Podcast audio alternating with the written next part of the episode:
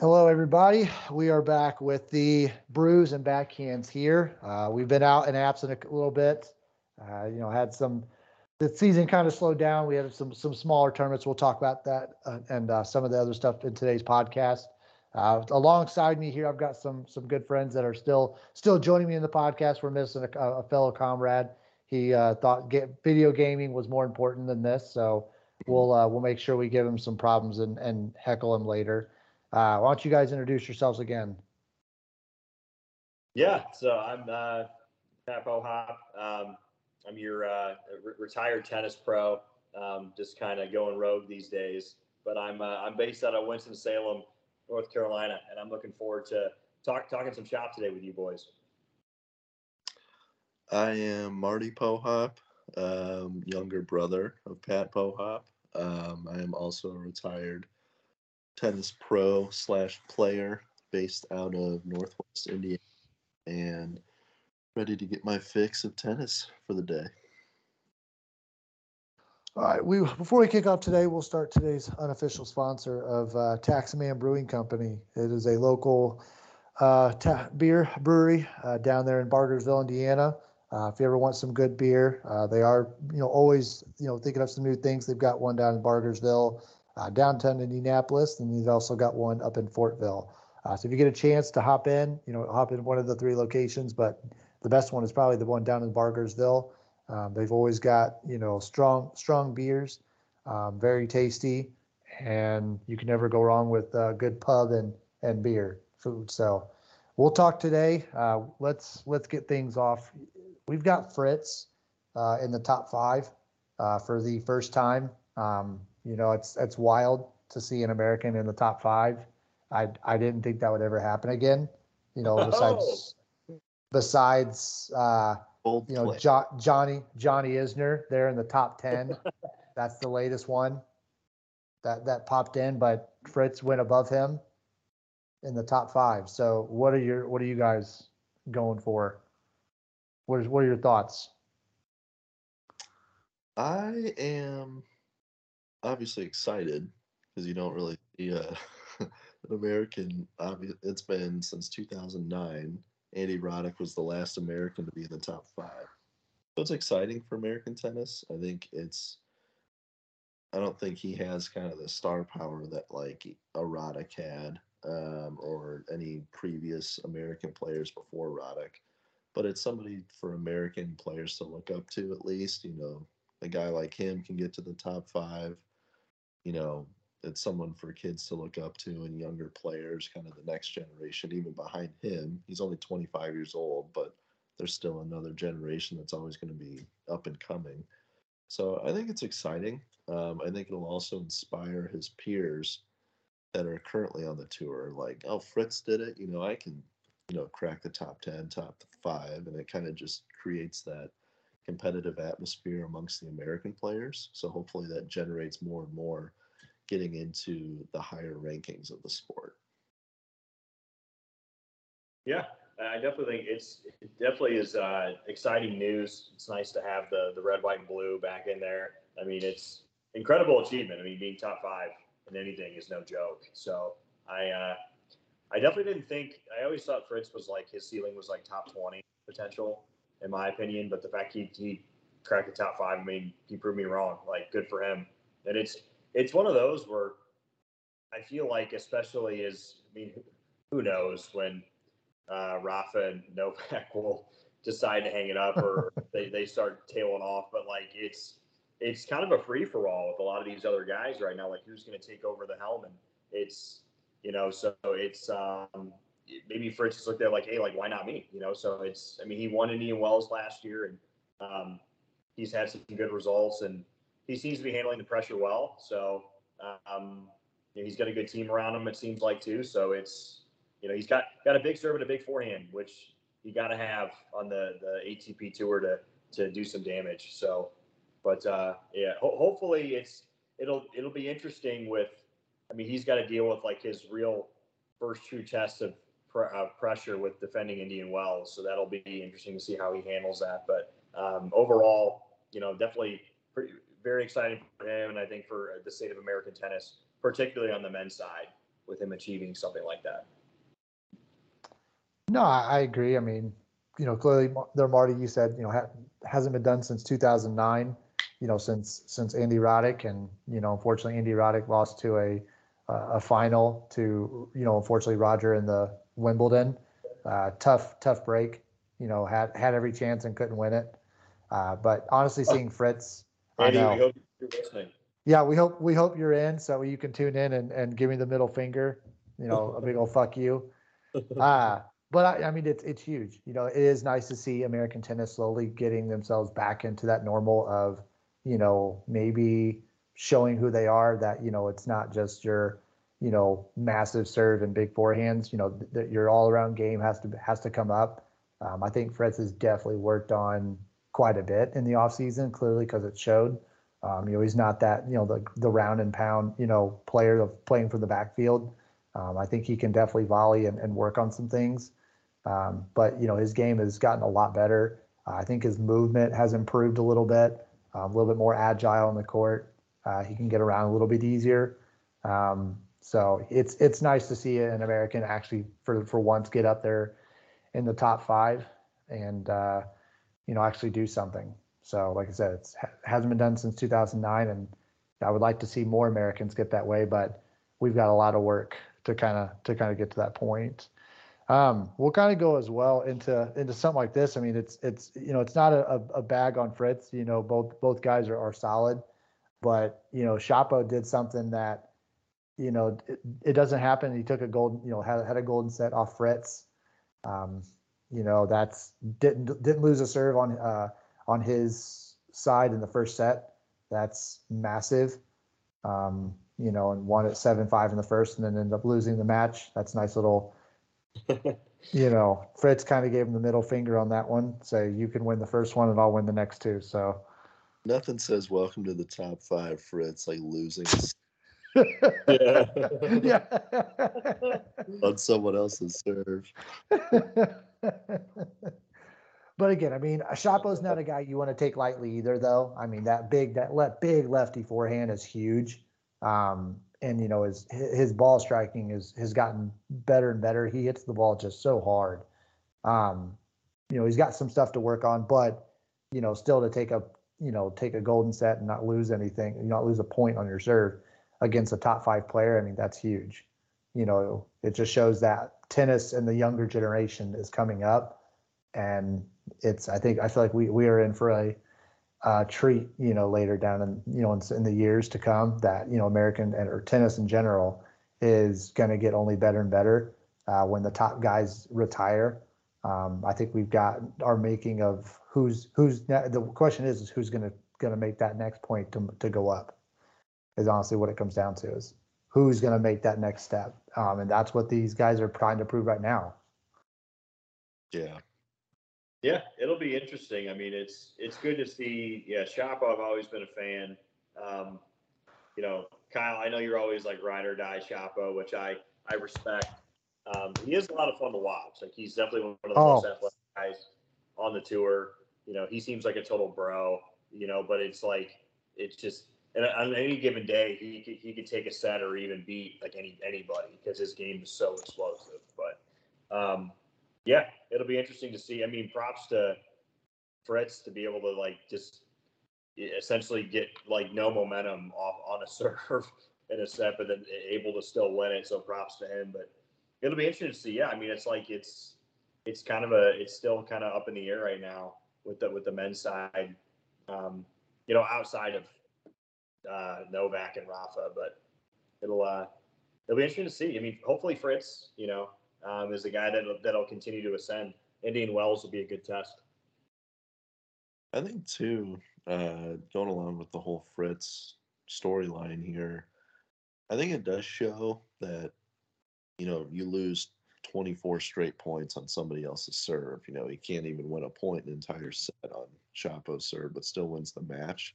Shows that he knows how to find ways to win, even when things aren't going right. And I think that is a mentality or a characteristic of, you know, of a top player. You know, you see Rafa, how many times has he come back from a set down, or Djokovic, or Federer, or whoever, And I think Fritz definitely doesn't have the resume that those guys do, but I think he's showing, you know, characteristics here and there that he can do that. And I think that was an example of that Shapo match. So that was good to see. I liked it. I agree. I mean, I mean, like I said, you took the words pretty much right out of my mouth there, there, Marty. I mean, it it was nice to see. It just shows that you know to be the top five, it's all about your mental strength and and how tough you can be. So, and that right there to show that you've lost that much on your on the in the first set, but still come out on top. Um, I mean, even watching some of the points, you're going like it just he just looked off, like he could not get anything going, and some of the serves weren't weren't too huge, but he just was like either tanking it and just couldn't couldn't hit anything. It was wild. But to kind of sit down after the first set and go gather your thoughts, I mean, that takes a lot of mental toughness to overcome something.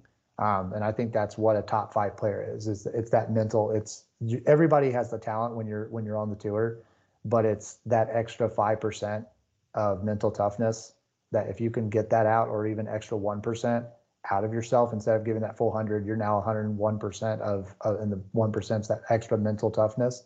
Uh, really shows that he's dedicated and that he's not he's just not here for for the short for a short time. He wants to stay in it for the long haul.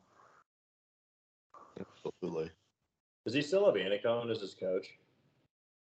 Or who's He did at least at that. Um, who's his coach?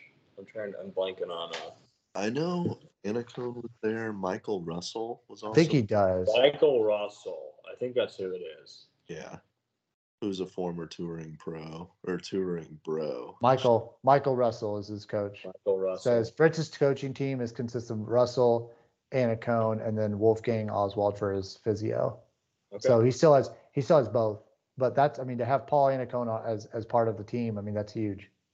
Dude, Michael Russell pulled off like the ultimate journey journeyman move. Um, I don't know what year. Shockingly, I don't remember what year it was, but Pat. he literally he literally played a tournament in Egypt. Sorry, not to go off on a tangent, but when I heard Michael Russell, I was like, this guy like pulled off like a legendary move of a guy who's like barely hanging on to like his his tour card essentially. Um, played in a tournament in Egypt, and he, the the winnings were so little from the term, and he won the he won the event, but the winnings were so little that he actually lost money off of like traveling there, you know, you know, paying the entry fee, you know, the hotel, training, all that. Lost money, but he got enough points to get into actually Indian Wells. He played it because he was like, he's like, I can win the event, I get Indian Wells, and then he won a couple rounds in Indian Wells, and he ended up having like a pretty healthy ROI um, because of what he did playing in Egypt. he was like, so some of these guys, like they're journeymen, like they do stuff like that because I mean, because you don't really make that much money unless you get into like these marquee Master Yeah. 1000 and obviously the Grand Slam. So Michael Russell was like, yeah, guys like him that aren't big names, they'll they'll make moves like that sometimes to like lose money to ultimately make money. Um, and ironically, I think it was Indian Wells that that uh, that he ended up you know cashing in pretty well. So it, um, but yeah, now now he's now he's he's apparently doing something to help out Fritz. So it's it's uh, it's pretty cool. Yeah, that's really cool. That So is- Michael that's a- Russell, you're welcome that I brought that to light. that's- Props to you, bro. I'm, I'm I just remember a little bit that you don't remember the year. You're uh you're our knowledge book. So I know. No, sorry. No offense, Michael Russell, but a lot of your achievements, I, I don't really remember the year, but but I do remember that little rendezvous you did, and it pulled off. So yeah. all right. So we'll kind of like I said, with- actually a funny thing. So that's our next topic today is you know Indian Wells, kind of talking about it. Um, you know, let's kind of go with the maybe our top three. Um, you know, for possible wins. You know, you've got a favorite. Um, you know, maybe our sleeper pick, and you know, maybe the outcast that you know may may not have it doesn't stand a chance, but you know, could possibly do something. Uh, Pat, why don't you, Marty, why don't you kick us off here with with your top three? I would say the top three meaning one our pick, two maybe a dark horse, and three someone no one sees coming going to win the tournament. Yeah, I mean, it's kind of what I, yeah, pretty much. Okay. I would go with I mean Djokovic or Rafa, you can't really count them out. I think Rafa's out though. Is he out of the tournament? Yeah, yeah. And Djokovic, is he? I don't think he can play, right? Uh, I think they're still figuring out his card. I believe he Oh. can. Okay. I think they're trying to still trying to figure out that issue, but I, I, I believe he can play, but Okay. that's still TBD. Gotcha. Okay. If he can play, I mean, I would say Djokovic would be someone I would choose. Um, I mean, it's Djokovic, so you can't really bet against him. Um, a dark horse, it's got to be Grigor. He's got to be my dark horse to yeah. I love that pick. Just really pull out, and you know, surprise us all. Um, but at the same time, not surprise us all. Uh, and then in terms of someone that, you know, at least for me, Kyle, I know you're not going to like this, but someone I wouldn't see coming who would win this tournament is Shapo. I think if he can string some tennis together and be level headed, I think that's one of his issues is sometimes his mental game is there's so much peaks and valleys where it kind of throws his game off a little bit. If he can really string it together, I would say he would be one guy that I wouldn't see coming that could make a deep run in this tournament. You know, the court surface kind of plays to his favor. It's a hard court, which I think is his best surface. Um, I know he's had a deep run at Wimbledon, but I would still say consistently hard court is still his best surface, um, especially compared to you know clay or any of the indoor surfaces. So it'll be interesting, and I'd like to see him do well, especially for a one-handed backhand, which I'm obviously partial to, um, and I like his one-handed backhand. I think it'd be entertaining to see that. I actually, I kind of like that Shapo pick a little bit because it, it, I mean, Marty, to what you're saying, you know, and Kyle, not, we're not just talking about it because, I mean, you know, you wave his pom poms, but like the fact that like, Andy, I do a lot more than that, buddy. he's, he's, he's got big strokes. So it's like, like, uh, like they're not the, it's not, he's got a lot, he needs time. So it's, I feel like to Marty's point on a hard court, it's his best surface, arguably, and he's got time at Indian Wells. So not, I, I kind of like that dark horse pick. Um, I'd say for me, you know, barring Djokovic being able to play, that's interesting. I mean, they must be coming on to the 11th hour um, for him to see if he's eligible to play. Um, but he, he, I, I feel like you got to make him the favorite. Um, I'd say you, also too, it'll be interesting to see you got to throw Medvedev in there. Um, I mean, he's literally won the last two events with Rotterdam and Qatar, and he's in the final of Dubai, um, where he could very well. I mean, it's it.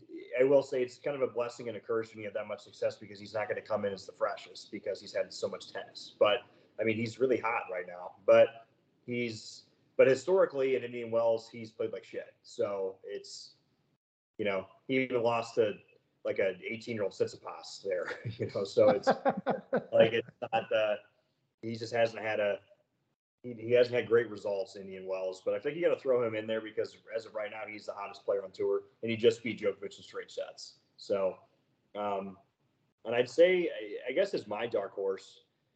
Oof. I'm trying to think. I like the Shapo pick, but I'm trying to think who I'd uh I mean I don't I mean Grigor would be kind of funny, but I don't really see him making too much too much noise there. Um, I don't know. I'm kind I of mean, like let's, let's There's you got Casper. I mean, you got Casper Ruud. I mean, you got Casper Tiafoe. I think I was just about to say. I think I'll do Tiafoe. I I, I like. Hopefully, we'll see because Tiafoe he's had some good momentum, and I think he's due for a pretty good result. He's had a little bit of a slump, a little disappointing result in Aussie. I'll throw Tiafoe in there as um, you know, as somebody who, who makes makes it to the second week. That's my uh, that's my three. Djokovic, barring he plays Medvedev because he's he's the guy right now, and then we'll throw Tiafoe in there. That's a good one. You guys are over here. You guys are touching my heart, make me want to cry with with Shapo over here. I appreciate it. Honestly, I would I would love it. Like I, I, I- that's the thing. That that would be awesome if he just came out and just won it. I love I love his game. It's it's it's so different than than some because I mean he just goes out there and just doesn't care. You know, it's kind of like he just just smacks the ball. He- I think he I think if he could control himself, I I think he's been working on it. You can definitely tell as he's playing. Um, he doesn't go balls to the wall anymore. You know, back in two, I think it was 21 or 19 um, when he played. I believe it was. Uh, oh, who's the French player um, that retired back back then? In which year? Uh, I think he was 19. He looked like a boxer. You talking about Tsonga? Yes, I remember when he played Tsonga at. Uh, I believe it was in 19. I think he made. it. I think it was like the second. I think it was the second round or third round. Um, he just was like just blasting the ball 24 seven, and I'm like, dude, I was like, you're not gonna win a match going going that way 24. You know, all the whole time. Um, but you could definitely tell from then until now, he has definitely sharpened up his game. Um, he doesn't hit the ball, you know, as hard. He still goes for it. I think he goes for a little too much. Um, but he's definitely worked a lot, a lot on that. Um, and it's definitely gotten a lot better. His serve is still a little, little rock like rocky. Um, it can have a lot of falls. Um, I think he double faults quite a bit, and he gets a little choosy. But again, yeah, I think that's I think that's a great pick. I mean, he definitely is is a massive, you know, person that you know I, I wouldn't see coming. Uh, I would say as the, you know, maybe a, a dark horse. I would say a, I'd say possibly a Jannik Sinner. Um, he's kind of slowly been playing better. Um, I mean, I think he, you know, he's he's done well. He's a, you know, I think he he enjoys the hard courts. Um, I mean, everybody saw what he did in 22 at uh, U.S. Open uh, when he made it to the semis, um, playing Alcaraz, I believe. Yeah. So that match was just phenomenal tennis, back and forth. So he's definitely increased his game a lot on the hard court. Um, I feel like he's, you know, usually I feel like he's done a lot better on like the clay, uh, clay courts the last couple of seasons, but he's definitely upped his game on, on the hard court 100%. Um, you know, I, I, everybody says, you know, Novak um, as the favorite. I mean, everybody wants to go that way, but I I think Carlos Alcaraz is honestly, I'd say I'd put him as the top as a favorite, honestly. You know, he's he's good at what he does. I've never seen, you know, some of the some of the uh, points that he played against at I think it was a small clay court tournament. I've never seen him play that good a tournament, that good a tennis, and move around as much as he does than than him. Um, and I feel like him and Novak are kind of similar for sliding wise and and hitting miraculous points that you think that there's no way they're hitting and, and getting back, and they hit one for a winner. Um, but I would say I'd put him as probably the favorite, you know, over Novak, honestly. That's a that's a that's an interesting pick because I feel like because he when he came back he won uh, I think it was it was it Rio, and then he just then they played he just it, it, it, so he won his first tournament back and then he played some other clay court event I can't I'm blanking on what it was and he lost in the final to Cam Norrie. Oh yeah, to Cam, yeah, Norrie. um, and That- he oh, and he got but he got injured so it's like Alcaraz was like on his way to winning and then he got injured so he's oh, definitely he's injured again. he yeah, because in the middle of the match, he he appeared to have injured his hamstring. Um, he was up like a set 3-0. and then all of a sudden he had to call the trainer. He got massive strapping on his leg, and and then it, it still ended up being like a three set epic. But he clearly was not 100. percent So I mean, yeah, if, if he's if he's close to or at 100, percent yeah, he's definitely going to be a threat. Uh, Oh, 100 percent. so he's that's that's that's yeah, definitely worth mentioning. We just hope that he's healthy. So yeah, I mean, I mean, if he's not healthy, you know, I, I would honestly go with probably your your other pick would be uh, Medvedev. I'd say, you know, he's definitely not a guy you want to take lightly. Um, he is definitely moving up the rankings uh, quickly. Um, I know he's you know slowly went from, you know, looks like he was at eight, you know, and now he's at number one or number seven. Um, and I think he's only going to keep climbing from there and keep going up. You know, I think he wants that number one spot. Um, but you know he's going to have to take it from Novak, and that's not an easy task. Yeah, I mean, and, especially too because Novak. I mean, if he 378 weeks at number one.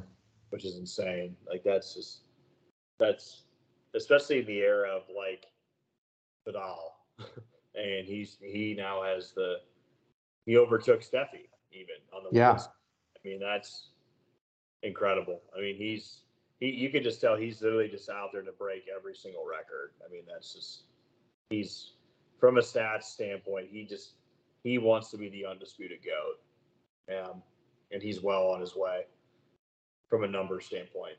It's Oh, great. yeah. I mean, it's it's it's unrecognizable. Everybody sees it, and he wants it. And like, it's just crazy how he went from, you know, I think he was what four, six behind Rafa and Roger, and in a matter of like three years, he was like two behind. You know. yeah. So it just shows of how quick he can win win tournaments in the big majors, um, fast, because that's just who he is as a person. So it's it's insane. Um, but yeah, I think this Indian Wells tournament is, is a great one, uh, and that that always leads into you know the next the week after is Miami, uh, so they go straight from from one you know nice sunny place and where there's no humidity straight to the hu- humid part. Um, and I think Do- Novak has kind of had a little bit of a problem with that humid.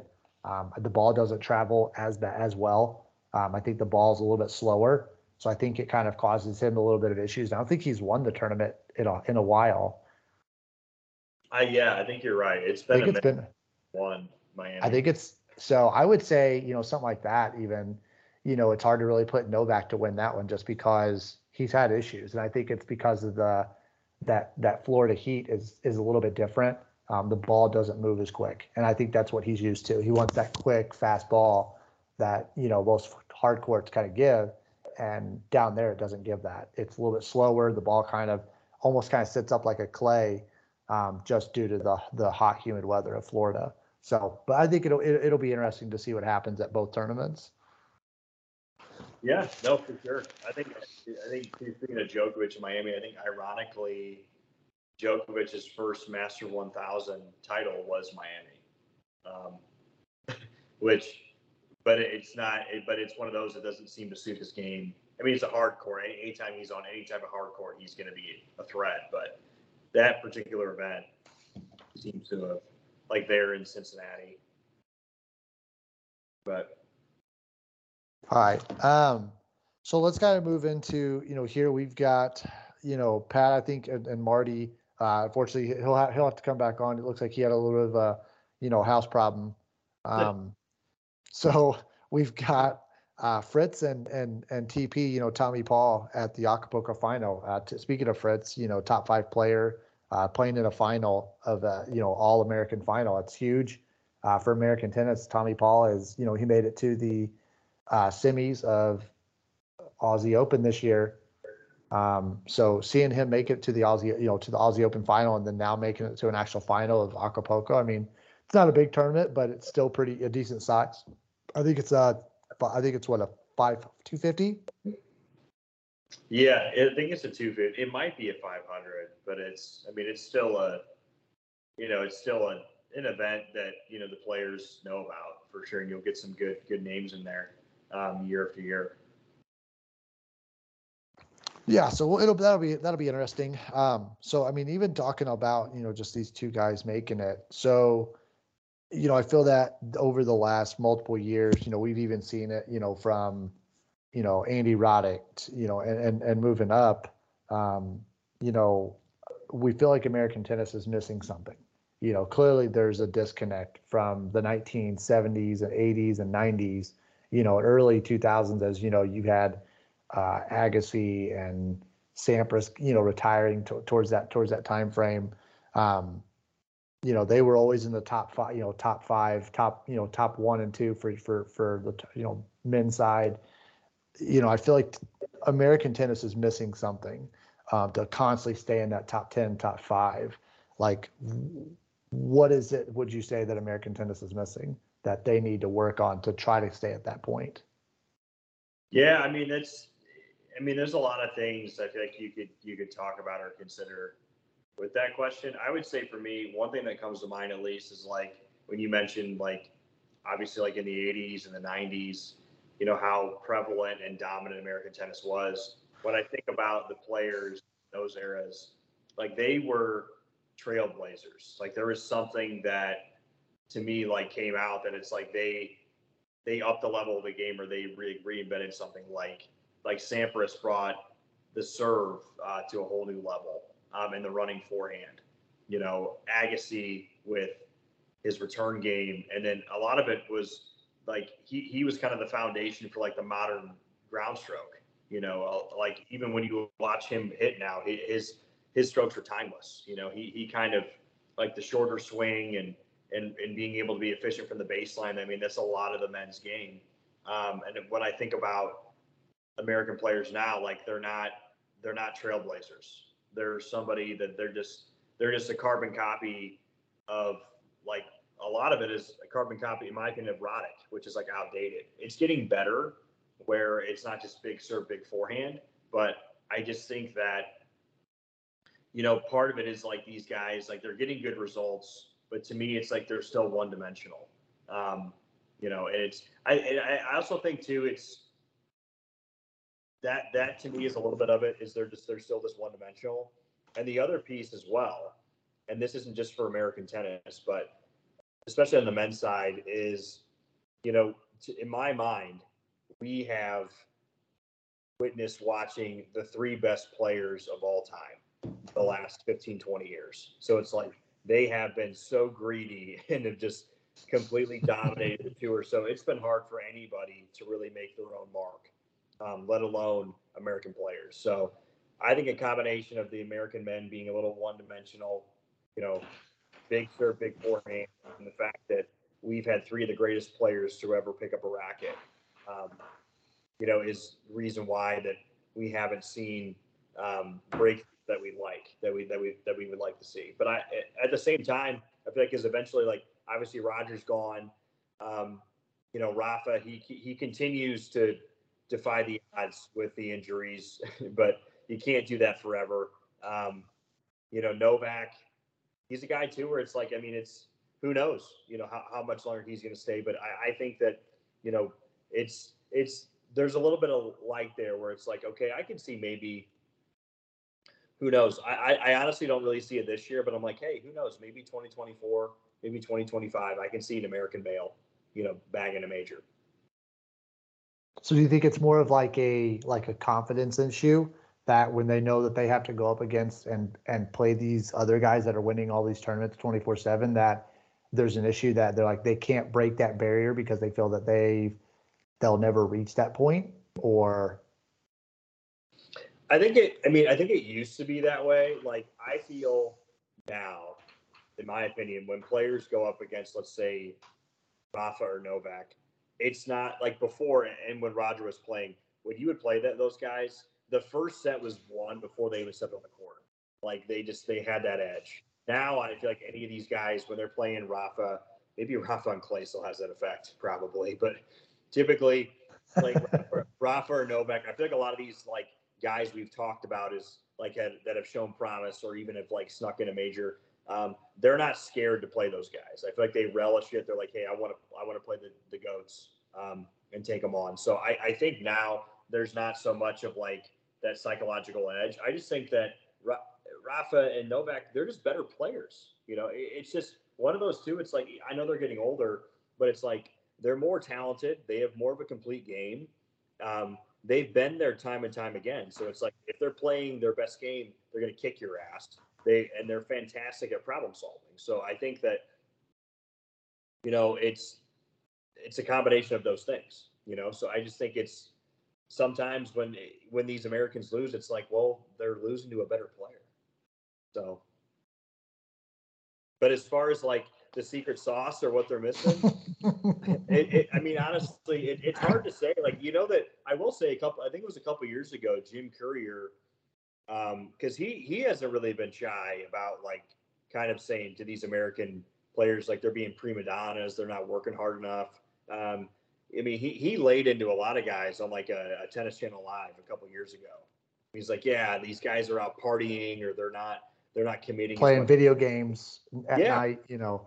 Yeah, like that kind of stuff, and it's like you know, so who knows? I mean, that, could be the other piece too. Is like you know maybe they just they're just not putting in the same amount of work and dedication as um, the guys across the pond. You know, that's I think that's definitely something that was probably happening a couple years ago, but you know, as of now, it's I, I think it's to me, especially like if I if I'm like a if I'm a guy outside of Novak and Rafa, like the U.S. Open is something where I'm like I've got I've got a real shot to to take it because that's been kind of the theme. I feel like the last you know two or three years. So, mm-hmm. but as far I, I wish I had more of like a a, a, tang- a tangible answer there, but that's just kind of kind of how I'm looking at it. We're we're kind of in a weird spot. No, I mean, I, I like I said, I just you know always play devil's advocate. You know, just always try to try to poke the bear and see what see what people think and see. But Yeah. you know, I mean, I think it's it's it's definitely an interesting topic to talk about. You know, I feel like we could always, you know, I mean, we could even make a full topic on American tennis and what's going on. But I think a lot of it really stems down from, you know, we are always, you know, like you said, one dimensional. That's all we see is just we're serving forehand, serving forehand, serving forehand. That's all we see, you know, and you've got, you know, you've got your Novaks. I mean, even Casper Ruud, who's not a, you know, a major player. He's top, you know, top five, you know, and, and has stayed there. But even he can, you know, volley the ball. He comes in and, and volleys. He's got an all around game. Yes, it may not be pretty.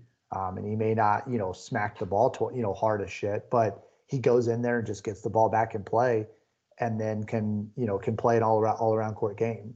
And I think that's what a lot of our tennis is missing is that we are just so one one style, one you know one motion of Roddick, Roddick, Roddick. That's all we see of let's get for you know serve and volley, serve and volley, serve and volley, yeah, or and or first serve and forehand, first serve and forehand. You know the the backhand's going to be somewhat of a of like a you know defense defense shot that they can get in. Um, it's not going to be powerful, uh, but I think if they could create it to where they have an all around game can come in, volley the ball off really well, make it hard, you know, do drop shots, overhead, you know, overhead's easy. I mean, I think that's what really, so- you know, solidifies the top, the uh, upper guys of your Novaks, your Rafa, you know, Rafa's, even Rafa. If you've ever watched him volley a ball, I mean, it's not the prettiest thing in the world, but I'm telling you right now, he's he's got still an all around court game. He can volley the volley the ball. You know, Yeah. he's not that's not his game and that's not his style but that's who he is as a player is that he is he still can do those things um, because he's he works on it. You know he knows that's not his strong point and i think that's what we lack is that we don't work on on our on our weak points. We always just keep going to our our strong points of how hard can we hit a serve? Can we get it? And he said if not we need to work on our on, on where we're going to hit that next ball if it's a forehand ball. You know we need to place the ball a little bit better and maybe work on that and getting working the ball and working the court a little bit to your advantage and then maybe coming in to to you know volley it out. Um, you know make those guys work for that extra point. You know i mean you've got you know your Sampras's and Agassi's you know th- i'm pretty certain that those guys were probably not the greatest volleyers but they could still come in and volley it. You know i mean i mean hell you look at, at agassi and and sampras both those guys have have amazing you know some good touch. I mean you even go back to mcenroe who's probably got one of the best touches in the game. You know, yes, he was a you know a grade A in Class A asshole, but Mhm. the the touch that he can get on the ball is was insane. You know, Yeah. you're not getting any of those volleys back. I and I will say too, I feel like the other piece, and I, and I agree with you, like on like a lot of those points with with the Americans is like, you know, they they they've got to they've got to develop, you know, playing C's, playing um, playing D, stuff like that. Um, I also think too, especially on the men's side, like is they seem to ride off the clay court season for the most part. Like it's you've got a couple of these rinky-dink clay court events in America that a lot of these guys play.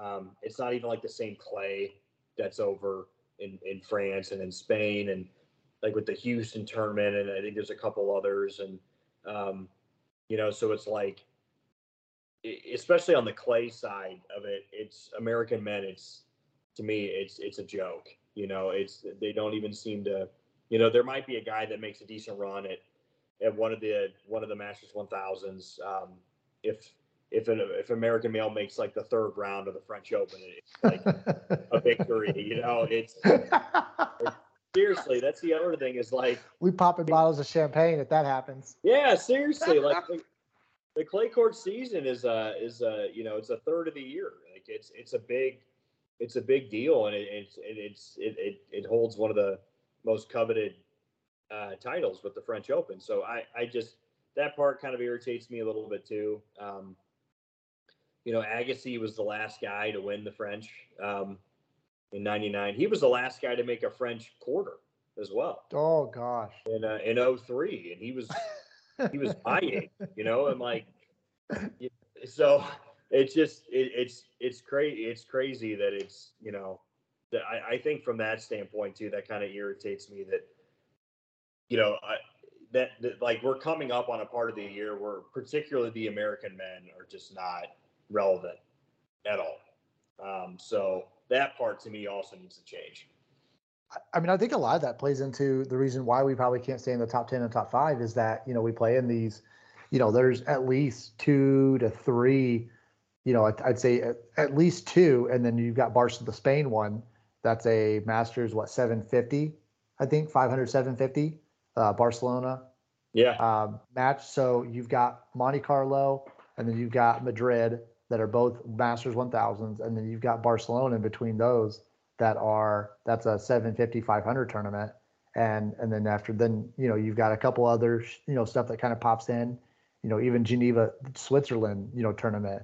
Um, you know, you've got all these tournaments that are, that are clay that the, the men can step up and try to do something, but they can't. So I think that's a lot of the reasons why we can't stay in the top five. We'll get to that point until it gets to the clay court season, and then it's just like, well, here we go tumbling, you know, and it's just like a flip of a coin. What's going to happen? What's going to happen? Oh, Atlanta, oh, we lost. Head, you know, heads you win, tails we lose. So it's a it's a lose lose situation. Um, I think we definitely need to get a lot better at the clay court season. Um, you know, and I think that will consistently keep us to that point of staying in that top five and not just dropping off like a rock. Yeah, I mean it's something too. Like I get it. Like especially now. I mean Rafa is still like uh, on any given day he's the guy to be. Novak obviously is a phenomenal clay corner.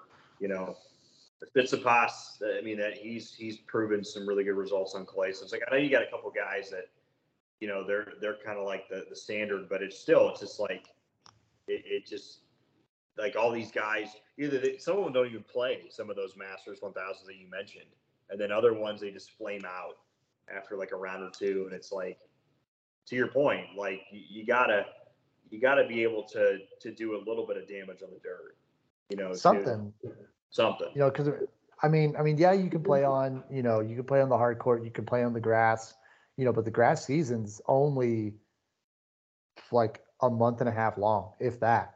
You know, it's not a very long time frame. Um, and you know, both from Australian Open to U.S. Open, there's a pretty big gap of, you know, hard court and the the surface as well plays a little bit different. You know, but I would say every bit of probably, you know, I, almost half of the season is probably, you know, like you said, you know, if I'd say a third or half, if not over almost half, is clay court. You know, and that's just where we can't keep that going because even even after you know French, there still are other smaller clay court tournaments that, that are played. But I just feel like we just we don't even play in them because we know it's pointless and we're not going to go lose. But I think if they need to play some of those smaller tournaments and try to get those, you know, get people interested, get people watching, and I think that they can, you know, I mean, again, they may beat up on some of these guys, and it's going to be kind of like a, you know, some of these guys thinking they can get a, a, pay, a quick payday. Um, you know, some of the guys that are not up there in, in, in ranking wise, but if they, if our men, men's tennis and American tennis can go to those tournaments, maybe they can win one and feel that confidence and try to figure out what they need to work on. You know, and I think a lot of it's just, I don't think we know how to slide efficiently on clay. We know how to do it on hard court you know, we do it on grass, even though it's probably not the smartest thing. But I think it's it's it's clay is the issue is that we don't know how to slide efficiently and then recover and recuperate back from that slide. You know, I think we're we're off. We're you know we're about a, I'd say half a step to a step off of that next ball. yeah So Yeah, Uh, it's, it's interesting. So I think, I think they definitely, that's something they definitely need to work on. Um, hopefully they will, you know, definitely with Fritz, you know, I think he, you know, it's, I feel like now it's harder because he's got, you know, I think he has a kid. Um, you know, I think he's got a fiance. I don't think he's married yet. Yeah, he's got. He seems to have, you know, at least like a girlfriend or somebody because they always uh, show her like in her in his Yeah. doc. He seems to be So- like, a committed relationship with somebody. Yep. So I think he's got that, and I think he even has a kid. So I mean, you know, even to train consistently and hard, um, like that, it's it's it is tougher when when you have a family to to, to do um, and try to you know hang out with your kid, give them that attention. Um, but again, so does Novak, you know, and and he Yeah. somehow manages to do it, and he still has stayed at the top one. You know, so I think they need to put some of those priorities and figure out what the, what's what's comes what comes first you know, does your career come first, you know, and then, you know, work out the family with, with everything later. And I think that's what we need to figure out is Yeah. what are, what are you putting above, above what you want? You know, is, is this a life, is this a goal of wanting to consistently play tennis and keep it at that level? Or is this just a, you know, hobby that you're just on the, on the tour? Right. No, it's very true. So, Hundred percent. Um, well, so we'll get into a little bit of, of, uh, you know, what we were talking about earlier, just in the, in the, the, the chat here. You know, Pat, you hit on a couple things of, you know, Medvedev on a, on a hot and streaky run. Um, you know, I know that right now they don't announce where they're from. Uh, you know, the, the, the, those kind of the players and his, his kind, um, I, I don't, I'm not a fan of that. I think it's kind of, you know, I get, I get the whole, a whole issue. Um, you know, it's a whole, again, we could get on it. We're not getting in political wise. Um, I just don't think it's, they, these guys can't choose where they're from. So putting up where you putting, not where, putting up where they're, where they're from, I think is kind of, kind of dumb. Um, cause again, they can't choose where they're from and they can't choose where they're born. It just happens to be that nationality. They may not even back what's even happening. Um, but they're just, they just happen to be along for the ride and because that's where they're from. Yeah. So, but again, at diff- different points, um, you know, you've got Medvedev that's on a ma- massive hot streak, just beat Novak uh, today. Uh, you know, won the last two tournaments. And now he plays his uh, fellow countryman, uh, Andre Rublev, who has slowly been climbing up the rankings. Uh, I think he is now. He's he's lost uh, one um, to Fritz. Unfortunately, Fritz moved up two. Uh, so he's kind of went down. You know, Rafa's went down two. Uh, Rublev's moved down one. Um, you've got technically number seven and number six playing against each other in the final. Um, what is like? What would you say is your pick? You know, after Medvedev has won the last two tournaments and just beat Novak, can he beat his his fellow countrymen? And, and do you think that, you know, is this going to be an easy match? Is this going to be a harder one?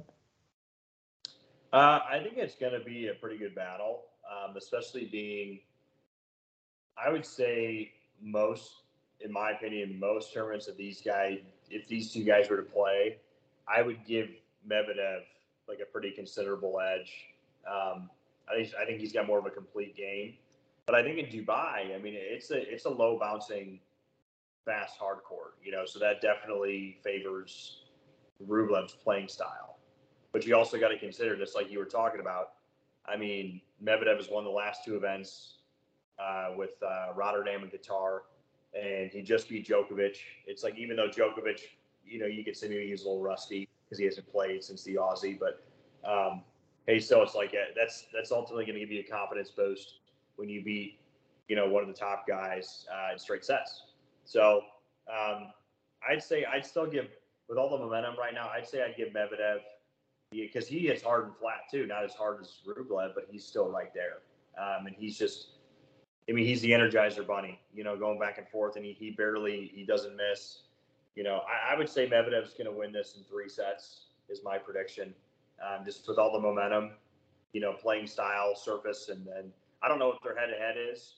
Um, shockingly, I'm not sure what their head to head is, but I would guess that Medvedev has a leading head to head against them or against Rublev as well. Let's see what we got here. Uh, all time Medvedev leads leads four two. Leads four two. Okay, so somewhat somewhat even. I think it's going to be a competitive match, but I, I would say Medvedev in three. Yeah, I mean, I think that's a solid, a solid pick. Um, you know, again, Medvedev, you know, Rublev is definitely not a player you want to take lightly. I mean, he just beats the hell out of the ball. Um, I don't think I've ever seen a guy hit hit a ball harder than than he does. Like, and it's not just on the forehand; it's on the backhand. It's everything. Like he just crushes the ball so hard. Um, I mean, I think shit. I I think I'd lose my stamina after like four of them. Yeah. You know, of hitting that hard twenty four seven. So how he does it for a whole tournament of you know three hours, I don't know.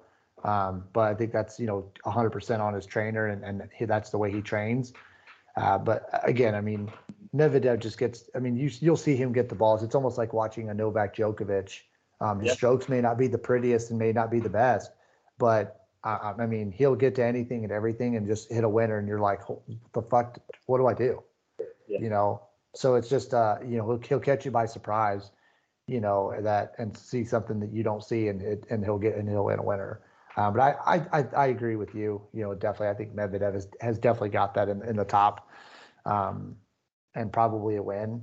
Uh, and and I could see it go three, um, but you know, I mean, if Medvedev just comes out swinging and, and hot, and, and I could see him weighing it honestly in two, and, and just telling Rublev to, you know, shove it pretty much. You know, I'm, I'm better than you. But again, they're countrymen, they're fellows. I think, and I think they're pretty good friends off court. Um, most of these guys are, but I feel like they're they're pretty good friends off court as well. So it, I think it'll be a pretty good, you know, friendly match. Um, you know, but I think definitely Medvedev has the upper hand for sure. Yeah, should be a good popcorn flick. I like that. well, Netflix and chill. Um, so we'll kind of get into, to, you know, maybe kind of closer, closer to the end of, of today's topic. Um, you know, Murray, you know, you got Mr., you know, Mr. Metal Hip. Um, you know, I mean, I think if I'm not mistaken, I think the doctor even told him he's not going to be, you know, play at 100%. He'll never even play the game. Um, I remember him talking about that pretty hard, and uh, he pretty much told the doctor, you know, go fuck yourself, uh, if I'm not mistaken. you know, in a nicer in a nicer way than I said it. or maybe But uh, I, I mean, I, I, pretty much he said, you know, hey, you're not going to be back to what you, you know what you're supposed to be, and you're not going to play to what your, your potential is. And you know, I think he pretty much said, okay, I'm going to go prove you wrong and show you that it, you know, just what I'm doing is is, you know, I'm I'm out here to compete with the best.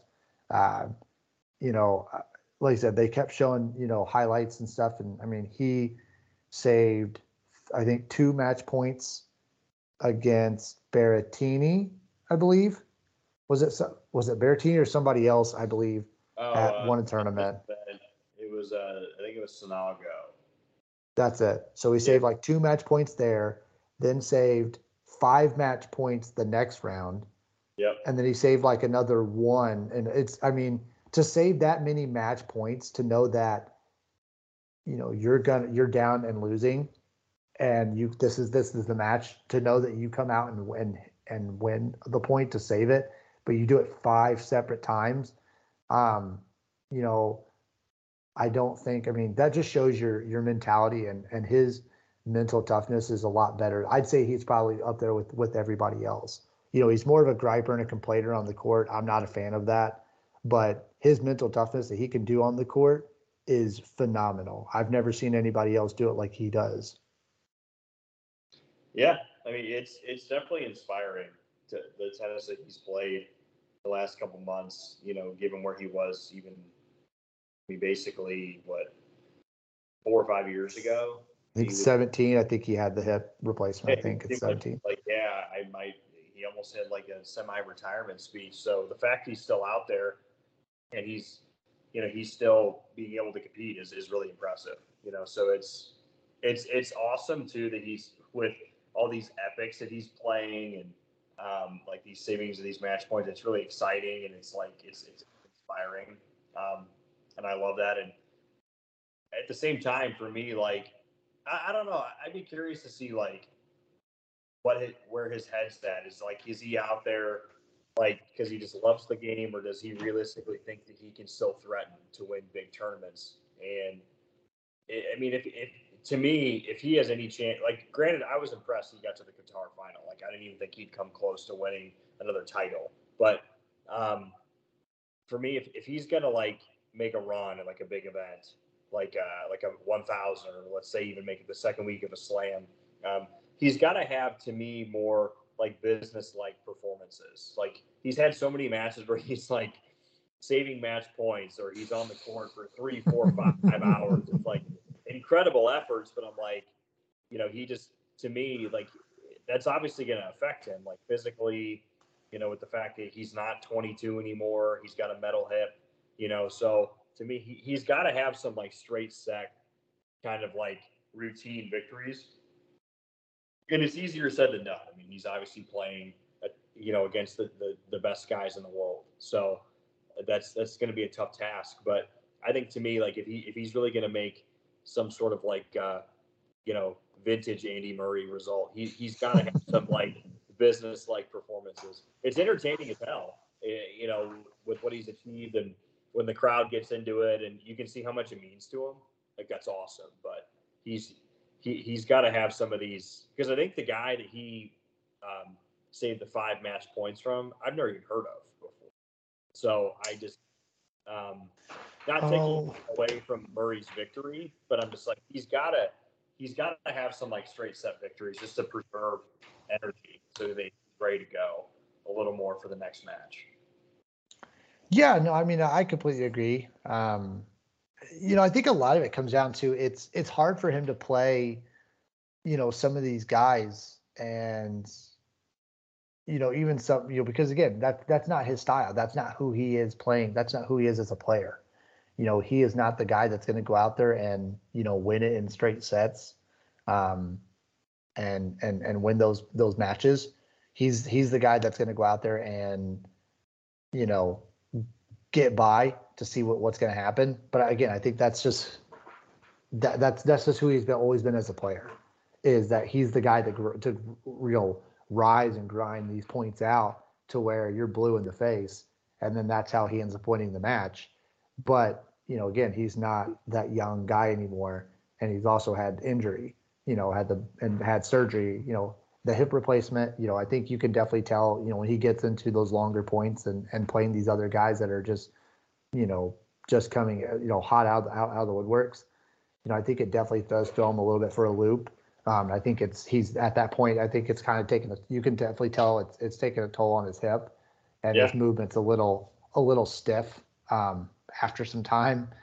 Yeah. But it's, it's nice to see that he's still out there doing it. And honestly, I think a lot of it, you know, kind of from what you were, you know, hitting on. I think, uh, you know, yes, he was talking about retirement wise, but I think a lot of it comes down to, I think he just loves the game that much. Yeah. No, for sure. And, We, uh, we, what are you saying? go ahead. No, go ahead. Step in. Well, I was just saying, Marty, welcome back. Dude. We were just talking about Murray and all of his uh, his elegance. Nah. He is a uh, he's a workhorse, that's for sure. I mean, he's like RoboCop. He's like half. so, he's an anomaly, that's for sure. So, so let's kind of, so let's kind of, let's kind of put these two things together. So the amount of effort that Murray puts into his, his matches and style that just is, you know, he points out as long as possible, you know, again, because he loves the game and, you know, he may not be able to compete. And I think he knows that he's not going to be able, I think he wants to, um, and he tells people that, but I think deep down inside, I think he knows that he's not going to be able to compete with the top guys anymore. Um, he just can't rise and grind.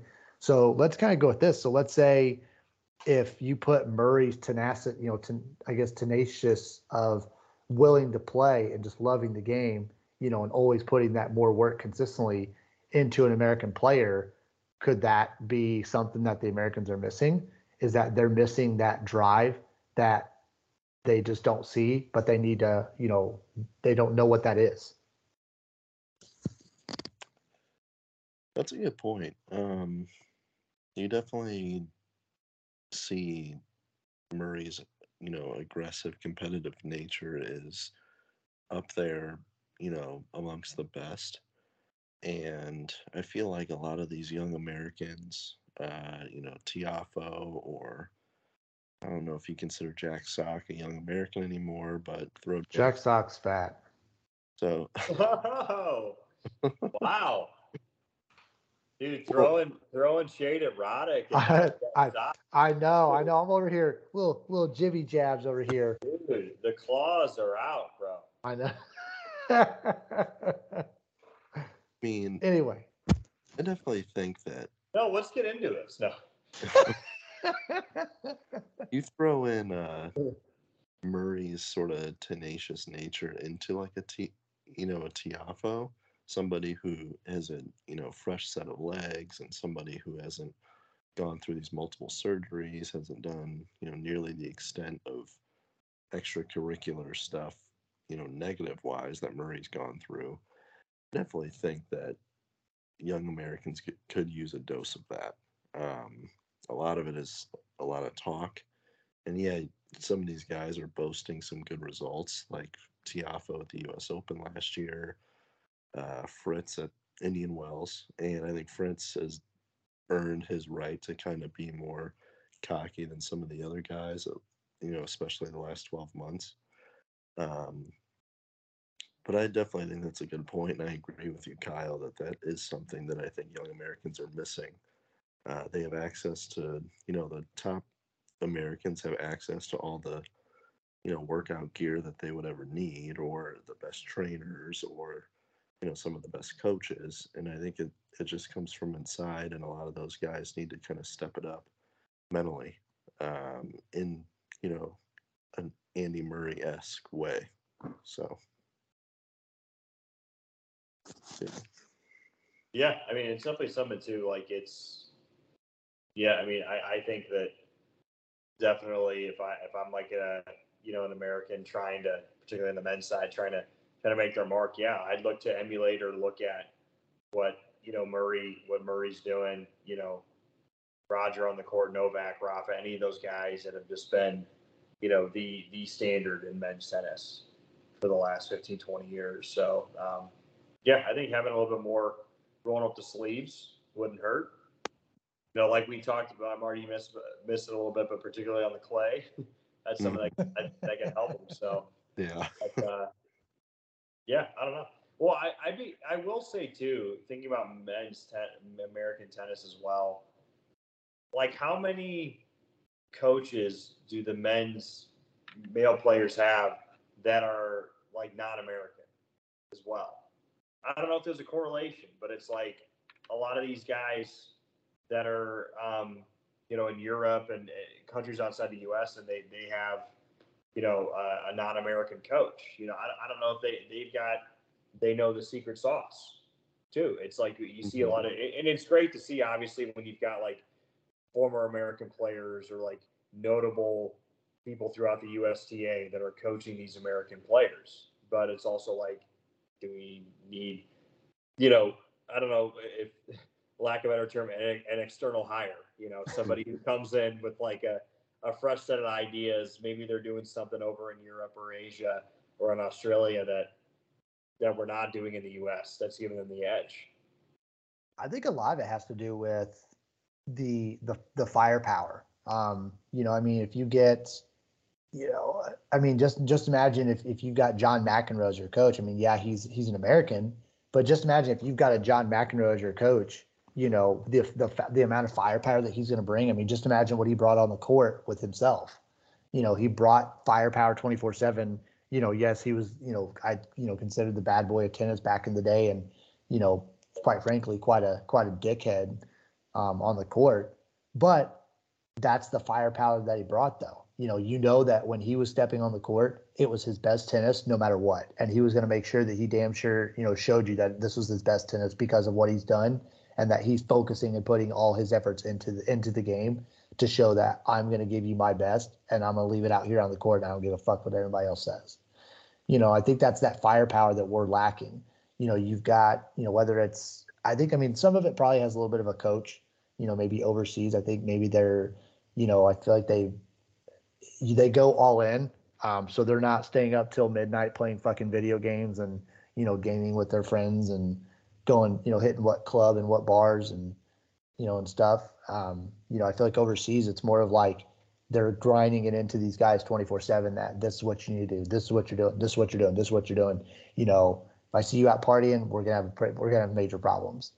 Um, you know, so again, it's almost like that, you know, Hitler style of, of, of era of going that point of like, you're doing it this way because I'm telling you, but in, in their minds, they're seeing as you're putting, I'm putting all my effort into, into training you. So you need to put all your effort in the court to play.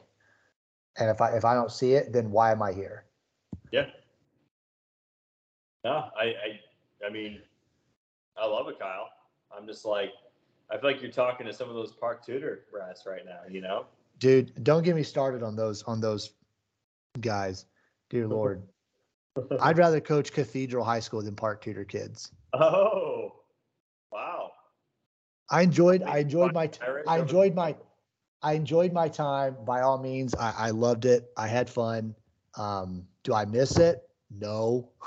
Um, a lot of, a lot of politics, um, that kind of go into it. And, you know, any Park Tudor, you know, kid that's listening to this, you know, I, I promise you, I enjoyed your time that when, that when I did coach with you guys. Um, it was definitely a, a fun, fun and eventful time with, uh, you know, Kay Gill, myself and Andrea at the time um, you know, when she came in in the second year. But when it was just me and Kevin, it was honestly the greatest time, and I had such a blast doing it. Um, you know, definitely I miss all those kids, and I definitely do miss that, you know, that time frame that you're, you know, bonding with these kids, showing them, you know, it's it's not about, you know, it's not about here, it's about here, you know, and it definitely, you know, high school tennis. If you can train that into the high school kids there, you know, hopefully they can take that in, into with them and, and try to mold them into an actual, you know, future person to understand themselves. You know, it's hard to, to get that grasp on stuff. Um, definitely being, you know, we're all, you know, hell, Pat, me and me and you are in our thirties and, and Marty, you're, you're approaching that, that, you know, that, that dirty 30 here, here shortly. Um, But- you know, you hit that dirty 30 and it's like your wisdom hits it almost like you're 55, you know, what, what, what you're doing and tell these kids, you know, these young, you know, these young cats, but, uh, it's, I feel like that, you know, you try to mold them into an actual, you know, an actual person and telling them, you know, this is what you need to be doing. And, and to them, they, they don't see it as that way because they just see this, you know, the world black and black and white and they're doing it one way or another. You know, it's either wrong or right, or I'm going to do it my way because that's what, that's what I've done. Um, but if you can see them to ha- have create a different side and create that third dimension that, you know, yes, this, you know, this brick is going to be this way and this way. But if you look at it just the right angle, you're going to see, be able to see all, all, all sides of it.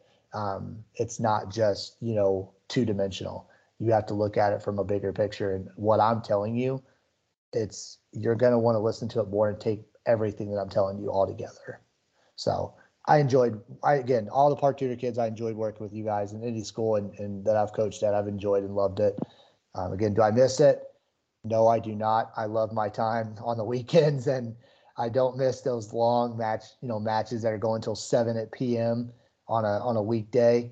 Um, but, you know, maybe men's tennis is missing something like that of creating that, that dimension of, of the coach of trying to say, this is what we're doing. This is how we're going to do it. You know, I'm telling you and giving you my tricks. I need you to, to, to do that on the court. And maybe it's staying out there for an extra, you know, maybe you're exhausted, you're tired, you know, maybe pushing that extra effort, um, maybe an extra 20 more minutes. You know, maybe you're exhausted and tired, and maybe you're starting to, you know, starting to, to fault of, of your forehand or backhand or something. You know, maybe just pushing yourself that extra mile of maybe an extra 10 minutes. Okay, maybe, okay, we'll go an extra more, 10 more minutes. Pushing that envelope, I think, is going to get that mental toughness there to possibly make it later in the rounds, and then you don't feel afraid to to make it, you know, and, and say, I, I, you know, I'm tired. I, I want to go home. You know, I'm going to keep pu- pushing myself to get better. No, the thing, honestly, too. I mean, it's. I feel like everything you said, like the the those American guys, they, they need to hear it. You know, There's still fire in them. You know, it's just the only the only thing where you lost me a little bit though, Kyle, is like, you know, if you're coaching a cathedral, you wouldn't want to play LC. You know, that's literally right across 465 rivalry. If that's what you call it. You know, I mean, I, those I'm pretty- I I'm mean, pretty certain, I'm pretty certain I put my JV team to play against LC's varsity team. And I'm pretty certain Cathedral's JV team beat your, beat your varsity. Well, it wasn't yours at the time. uh, that memory is a little hazy, but It was a, uh, some, it was a tournament. I think it was like a, uh, it was supposed to be a varsity tournament. don't don't underestimate those lady bears. No, ladies, no, Those ladies tennis, that's. That ladies tennis, my hands are clean and free. I don't, I don't, I don't do women's tennis for the ladies. So I, I gotta say though, I mean, it's actually, I, I know we're getting off on a tangent here. Like, stay, on track. Is I learned how to hit one and on the Park Tudor courts, and then I practiced. I practiced the one the onesie at at LC to to to have it become the beautiful work of art that is today. So those two schools are forever near and dear to my heart. So I'm all for it. I think we should just do a podcast on like Indianapolis tennis.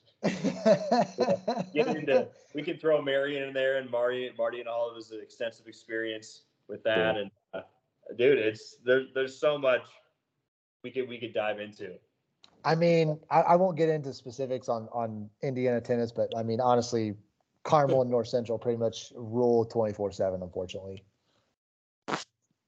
Dude, I mean, I, I think I think B Gill would have something to say about that. I, I don't know. I think, I think B Gill may, may, may agree.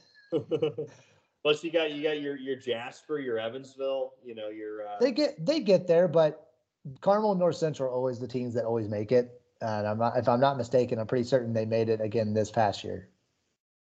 dude, what about Richmond? Come on, what about what about the east side of the state? Yeah. Rich, Richmond is not making noise at any point. hey, plus you got to consider. uh Shoot, I'm I'm, I'm blanking. You got to get Pike in there. You got to throw them in the mix. International, Broad Ripple before the. Okay, okay. Uh, If, if you're talking, are these, are these the, the, the Jagloon schools that you play? Dude, they're in the mix. You know, you conference. You know, you played in that cupcake conference. I, you- honestly, we, you don't even want to know what our conference was for Park Tudor. It was not the greatest. It was like Speedway High School. yes, uh, the spark plugs. Let's go. it was like Speedway High School. It was uh oh, there was like there were like several teams. I think it was Cardinal Ritter was another one. Oh my god. Did you actually Uh, play at Speedway High School? Have you guys actually played there before? No, So I've- I have though. I know I know exactly. Yeah, I've seen their courts. yeah, literally, Marty, have you been there? I've never been there. So for with with the Lady Bears, we go there. and it's like it's in May, so it, it's it's literally only like a mile from the track. So you're I know. all during the qualifying. You're hearing the race cars like go around. it is so loud, and I was like, oh my god. And they only have five courts, so we had to play a full varsity engagement I was like, oh my God. It took forever. And I was like, the varsity, we, we barely win like 3 2. Get to the JV. I was just like, oh my God. And I had, I had like a date that night too. And I was like, guys, can we just freaking get going here? Like, it's so long. And it takes forever. And the bus drive took close to an hour to get back because of traffic and like driving a minibus and all the inner workings of the different roads. And I'm like, Oh gosh. Anyway, man. it's right there by the by the softball field, uh, if I'm not mistaken. Yeah, yeah, it's just like, oh my god. But yeah, it's good times. Anyways, where were we? Marty, stay on task. Yeah. As much as I love talking about the spark plugs, we can get back on track. Spark plug. We even Is talked that about Noblesville, Fishers. Is that is that their real name? Is that their mascot name? Hell yeah, it is. Oh. Oh yeah, dude, you got to embrace that. you know? oh. I mean, I guess it's it it makes the the name I guess nice because it's right there by the speedway, but I mean that sounds awful. I mean, dude, they, they even have like uh they've got banners up that uh that have Toretto on there. Even I mean, they, they're all they love it. They love it. live live my life a quarter mile at a time. Yeah. You guys know you love that trailer. I mean, oh, let's go. all right, man. We gotta we went on a nice little tangent, everybody. So sorry about that.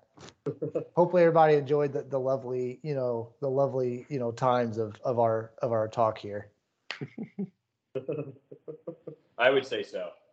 I I mean, I think that was pretty. I think that was top quality, you know, I'm- coverage. I'm to bet on it. I mean, the inner workings of the this- Actually, the best is Marty when you're giving that. Uh, I happen to be a fly on the wall for this. I, I'm not, I can't remember if you heard this story, but Marty, I'll let you tell it. But I'm literally watching you teach an adult clinic of, of ladies with serving. I, don't know. I don't know if you remember this, but you're like showing them like how to serve, and you're just like bombing.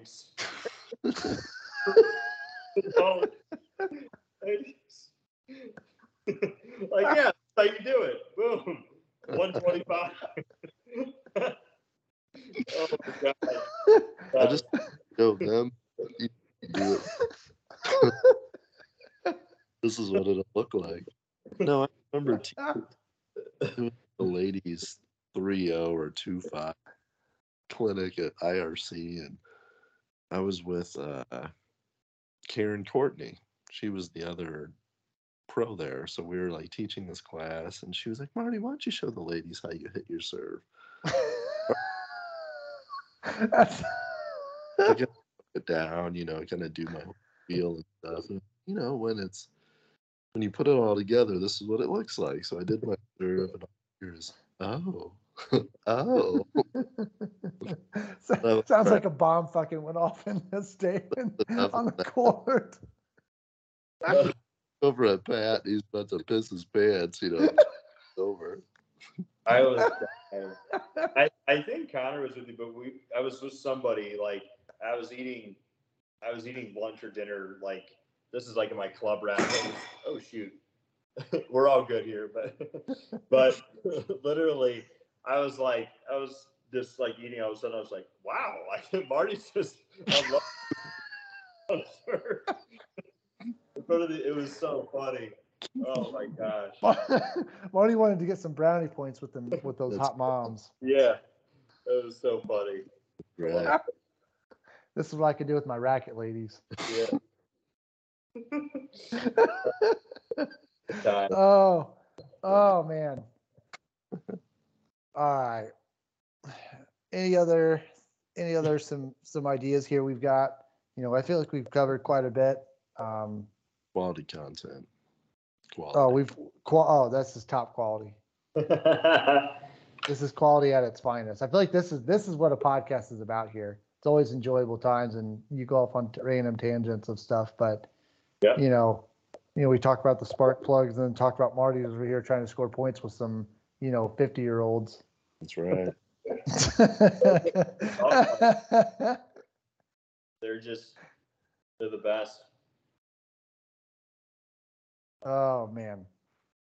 Well, like I said, we've we've covered quite a bit here. Um, any anybody else kind of got some ideas or? I think we Who's the who's the French Open champ this year?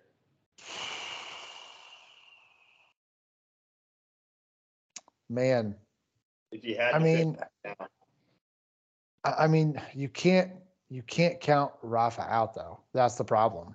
Yeah, I I will say this: if if Alcar if Alcaraz can honestly stay healthy, I honestly could see him taking a W this year there. hmm I like it. His game, his his his his, you know, clay court game is probably, uh, prob I would say, up there on on par with Rafa's top, top you know clay court game. Um, back when Rafa was you know back in his early you know probably mid twenties, I'd say you know where he just was you know sliding all over the court getting balls. Um, Carlos Alcaraz kind of reminds me of a young Rafa. Um, I would say uh, not better by any means. I'd say it's pretty almost like a split image of each other. You know, the amount of you know tennis balls he can get to and hit, it's it's wild. You know, I've never seen anybody slide as much as he does and, and slide as well. Um, and then you know come back and slide across you know the other court another way, you know, and then come to, come to find out he ends up winning the point. So it's just it's wild to see what he can do on a clay court. I've never seen it besides Rafa do it, and he does it just as good as he does. I like it. I like it. Alcaraz, he's the real deal. For I sure. would I would agree. I think um, when you watch him play, he's so. I mean, all the guys in the pro tour are athletic, but he just, especially on the clay court, um, he kind of hits that extra gear, like you said, Rafa taps into, where it's like nine out of ten guys won't get that last ball, but Rafa would, and I would put Alcaraz in that sort of same class. Um, I would say Casper Ruud, just because I mean he made the final last year. He got waxed in the Mhm. final. It wasn't competitive, but Uh-huh. he still got to the final, um, which is a really impressive accomplishment. So I would put him up there as well. Djokovic, if he is able to play and he's healthy, he's always you know he's a past champion, so you can't count him out. Um, so it's it's I would I mean your number one is Rafa, but besides that I would say Alcaraz or Ruud. Those would be my guesses. See, I feel like Ruud's. I feel like he's a little overrated, but that's just me. I'm not. I mean, I don't mind his game by any means. Um, Yeah. He, I think he's a little bit overrated for where he's at. Um, I feel like he's more of a top 20 player, not a top five player. Um, you know, he's got he's got a good good quality game, uh, but his game's not strong enough to consistently play at that top level. Um, I think there's other guys that are down there that can play at that. Um, you know, Cameron Norrie is a guy that you know I feel like he's kind of not a t- maybe not a t- you know not maybe not a top five, uh, but definitely a top ten, 100. percent I think he's definitely a top ten player. Um, uh, kind of I think he's kind of pretty much middle of the road.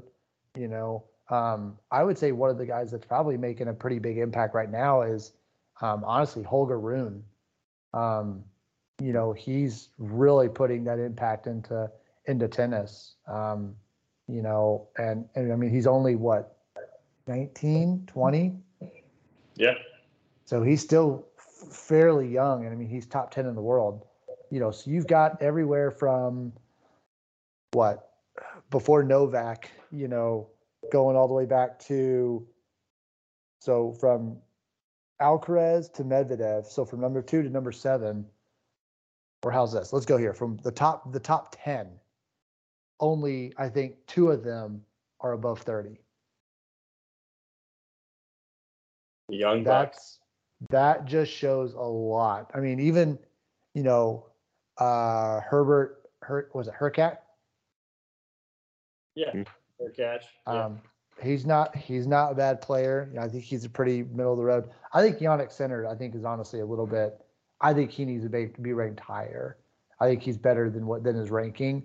Um, I think there's a lot he needs to work on um, as a player. His movement is not bad. I think he's a little, you know, a little flop. It seems like he's kind of a little floppy on the court just because of how tall he is. Um, I think he's still trying to understand his his movement. Um, but I think if he can get his movement down, you know, I think he can easily be a top five player for sure. Yeah, he's got a lot of upside. We've got Killer Cahill in his corner. Yeah. He- a lot of talent. Yeah, he's he's he's a guy to watch. Hundred percent. I agree. I gotta say though, I'm a little remiss, gentlemen, that you didn't ask for my French Open pick. Oh well, let's let's go with yours. No, Uh, I, I'm fine actually. I, I'm gonna Oh, keep it. I thought I thought I thought you said you said Alcaraz.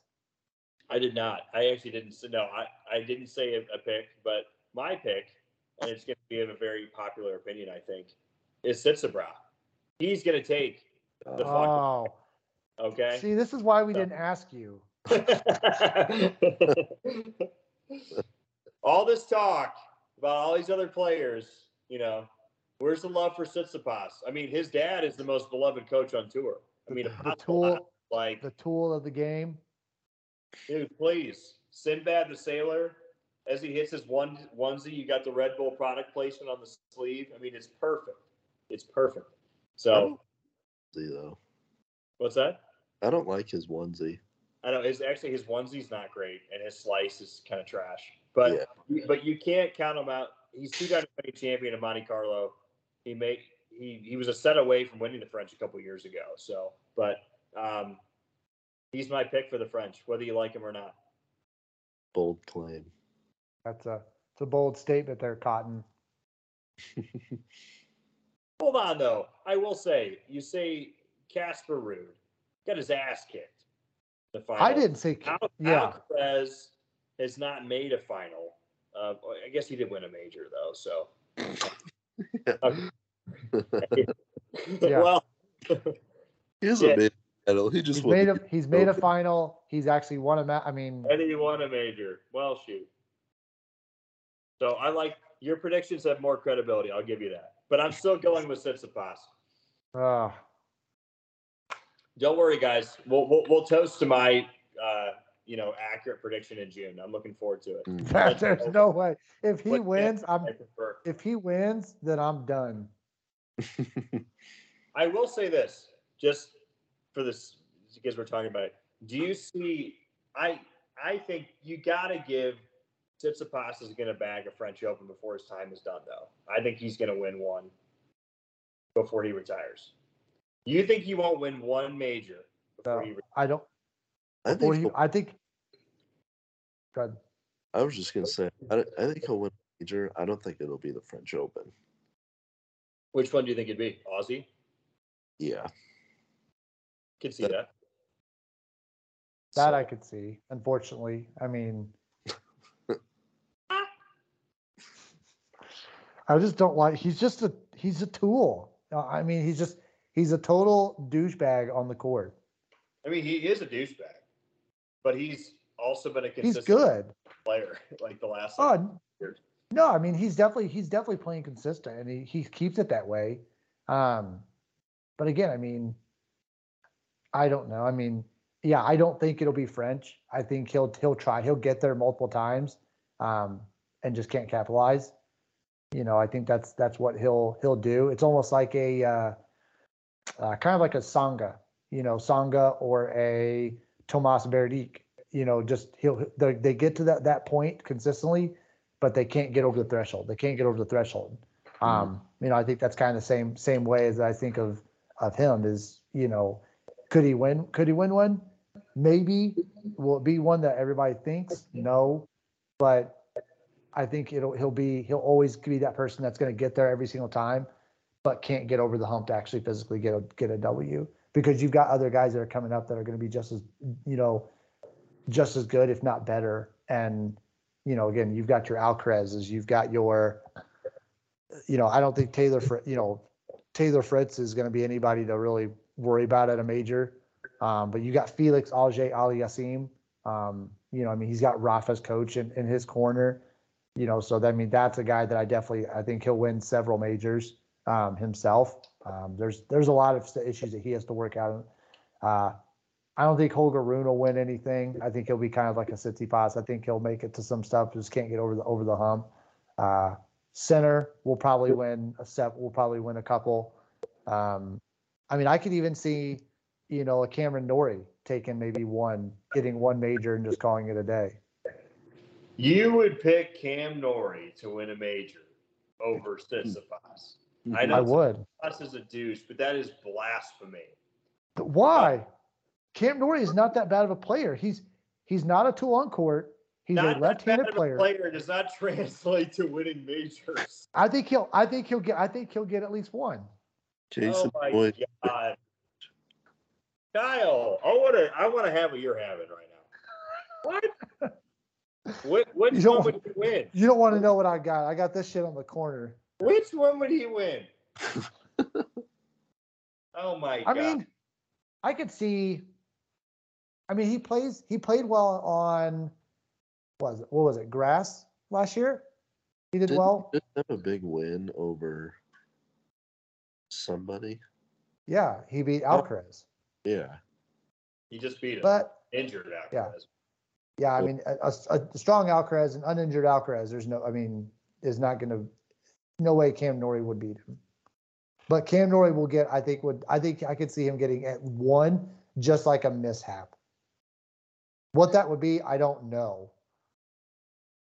I mean, I get it. Like, Tsitsipas, he's a tool. Like, I get it. But I mean, like, you know, your personal issues with the bro aside, I mean, he's a hell of a lot better player than Cam Norrie, and the results speak to it. I mean, it just the guy has been. I mean, he was a set away from winning a major. He just made the Aussie Open final. I mean, from a major standpoint, yes, Norrie just made a semi of Wimbledon last year. Okay, uh, good for him, especially with like the hometown pressure, uh, like especially in that backyard. Like I'll give it to him, but Was it, was it a semi or was it a quarter?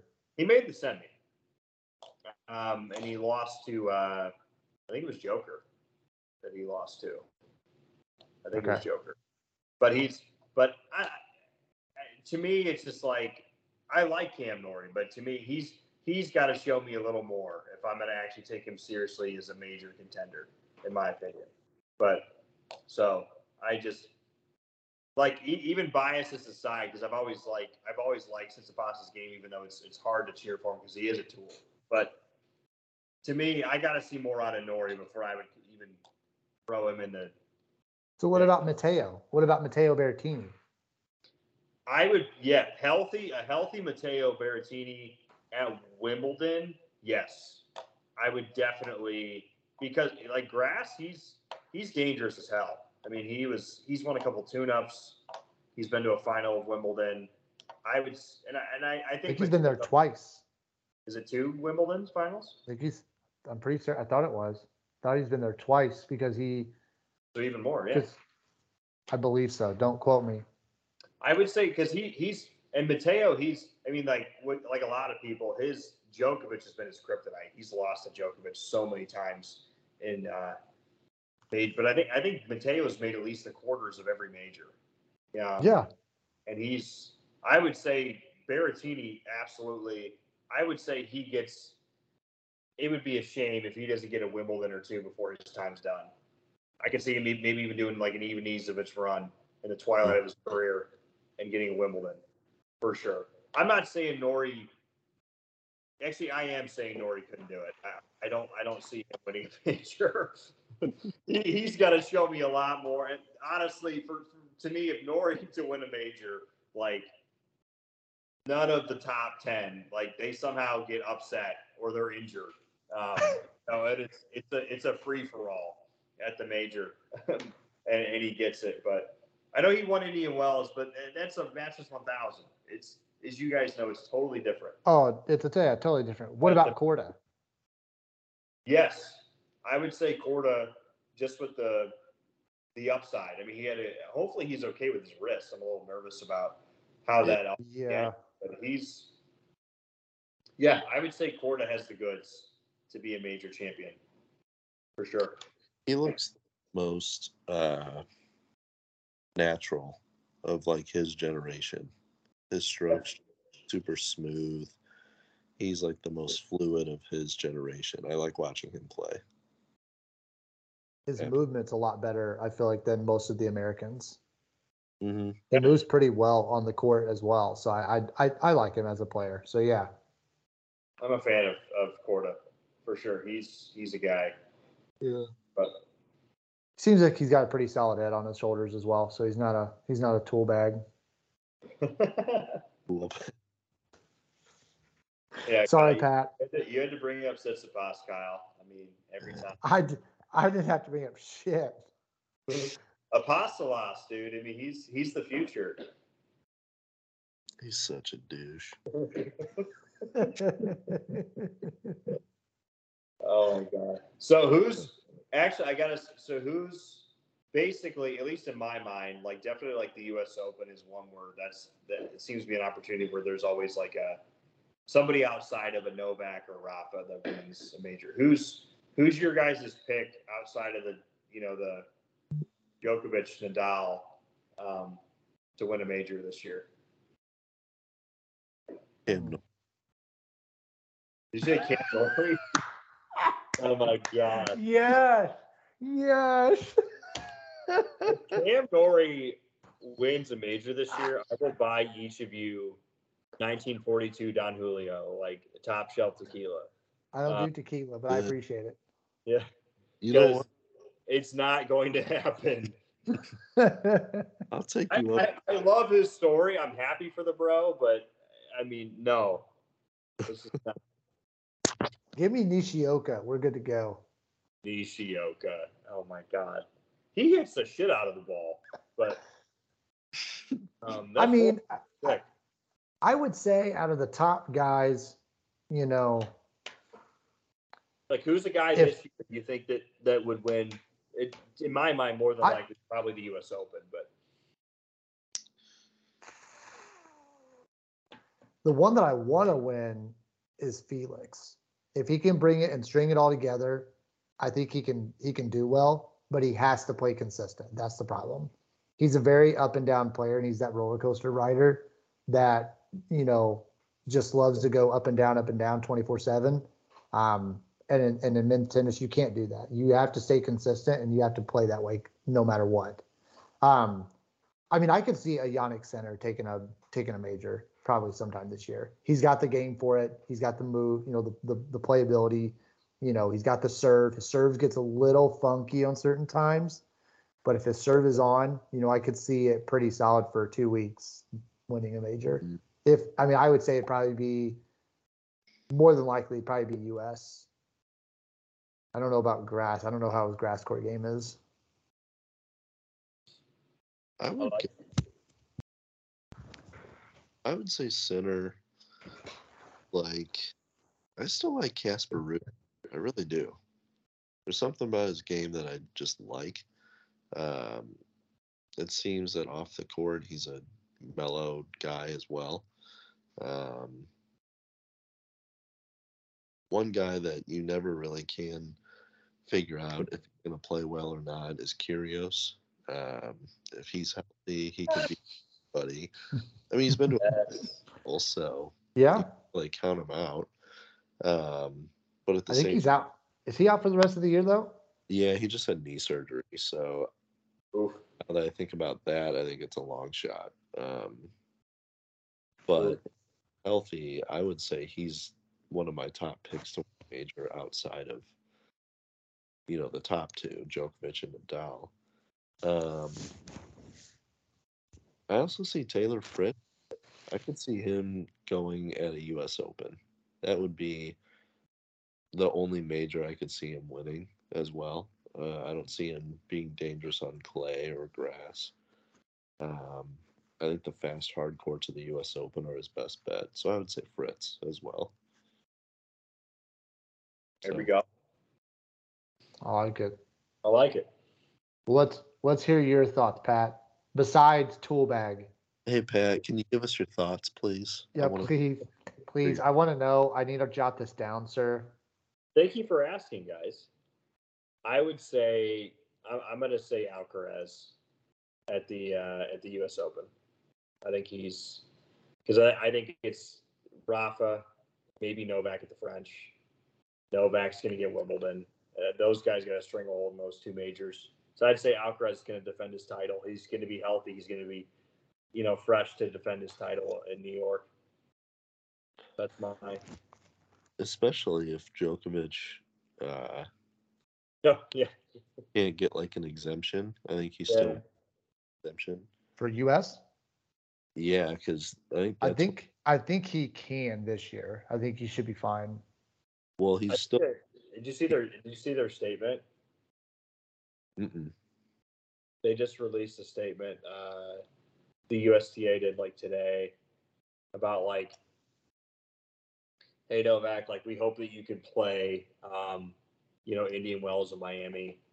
Um, you know, best of luck to you, and and looking forward to seeing you hopefully soon, like in North America or whatever. So I'm like, I think they're just, you know, I feel like they're whether he's allowed to play the Sunshine Double or not, he's going to be playing in New York. Yeah, I agree. That's that's that's way in, later in the season. Yeah, Because it sounds like uh, Tommy Haas, because he's the tournament director for Indian Wells now, he was trying to pull for Djokovic to play. I guess him and Djokovic were in contact. He's like, yes, of course, I want to play, but I'm still waiting on my exemption um, Yeah. Government. And as of today, he still hasn't gotten it. And I think the latest, absolute latest he can pull out of the tournament technically is Sunday in order to like not I don't know if it's penalty. It's not it wouldn't be penalties, but it's like take a hit on his ranking or something like Mm. just because of this exemption. Um so if that's still the case, you know, when the US Open comes around, I wonder how that'll be handled. Um I don't know. It'll just be interesting to see. It's unprecedented at this point. You never really, we haven't really gone through this before uh, in terms of like professional sports. You see it in other sports, but it's it's new for everybody, especially for someone like Djokovic, who's the best out there. So Yep. we'll see. So if we're if we're going with the U.S. Open, then who's going to win Wimbledon? Federer, Novak. Who do you, what'd you say? Federer, Roger. he's coming back. Roger just- will be there. Roger- Just Roger will be there just to support. He comes out in a cardigan and just like he gets a wild card. Just And then- or like him and Sampras enter the doubles draw and just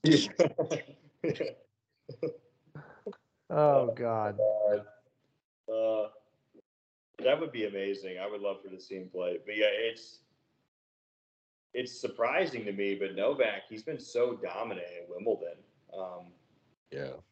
I mean, really the last like, at least five or six years. I mean, that's Has he his has major. he tied has he tied Ro- Roger now with the most with Wimbledon titles? No, he's He at He's one less. Okay, so Roger's got seven. He Novak's got six. No, Roger's got eight. Actually, Oh, okay. I think he's tied with Sampras with seven. Okay. So he's Yeah. one behind. Maybe it's two. I, I, I I'm hoping Novak only has six. um. I but I think he has seven. He's he's he's right there. Um, but he's it's but he he's definitely going to be the guy to beat. Let's hear it, Mr. Fact Check, Mr. Facts. He has Six. no it's seven. Microsoft Bing says six. What does? Microsoft Bing. Oh, Google says seven. I don't know which one we take. Djokovic has won Wimbledon title on six occasions, first winning in 2011. He's been defending champion of Wimbledon since 2018. So 11, 18, 19, 20, 21, 22. So that's six. Okay, I'll take it. I'm just see. No, I'm good with that, honestly. Because now he he's two less than Roger for uh, Wimbledon's. yeah. At least keep Federer. Liz, at least give Federer a couple records still. I know. But Novak, he's I, I- I don't see anybody beating. Um, Berrettini could be a threat if he's healthy. Trying to think who else has been like somewhat consistently uh, performing well on grass like outside of obviously Roger, but he's no longer on the tour. So, I mean, I don't know. It's it's kind of it's definitely. I feel like it's Djokovic's tournament to lose. Yeah. Let's Hey. see here. He has he has seven. Oh, oh, I believe it's it, he has seven. I'm looking at it right now from from where it is. Djokovic? Yeah, he has seven Wimbledons. Kyle? Because let's see here. He won it in 11, won Yep. it in 14, won it in 15, won it in 18, 19, 21, 22. Yeah. Yep. There's seven. He's 86 and 10. Oh, this Ni- this article doesn't include last year. That's why. ah, Nice.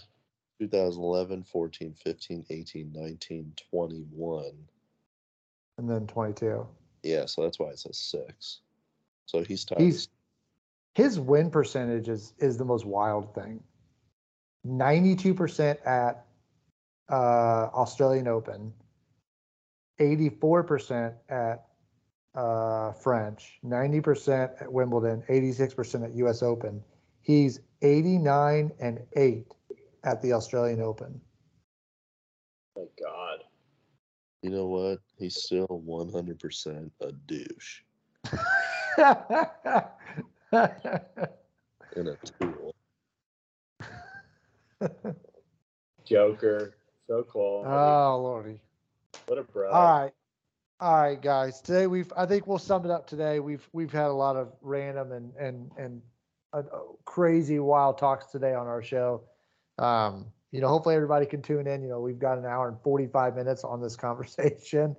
Uh, Yeah. if not a little bit longer than that, but uh uh, hopefully everybody can tune in for it. You know, it's definitely an enjoyable time, but uh hopefully everybody enjoys it and you know, keep on listening. We'll keep, you know, tuning in. I think sometime next week we're going to try to tune in on during an actual live match uh, during the uh, Indian Wells. So I say we can really comment on, on some things, maybe try to really hit that hard. Um, you know, see exactly what's going on, maybe figure out a good match and maybe kind of watch a little bit. Um, maybe get, you know, get a little, uh, you know, play by play almost, you know, so, so I think that'll be kind of interesting. Uh, so tune in. To, uh, Yeah. See, yeah, I'm over here sparking your guys' interest already.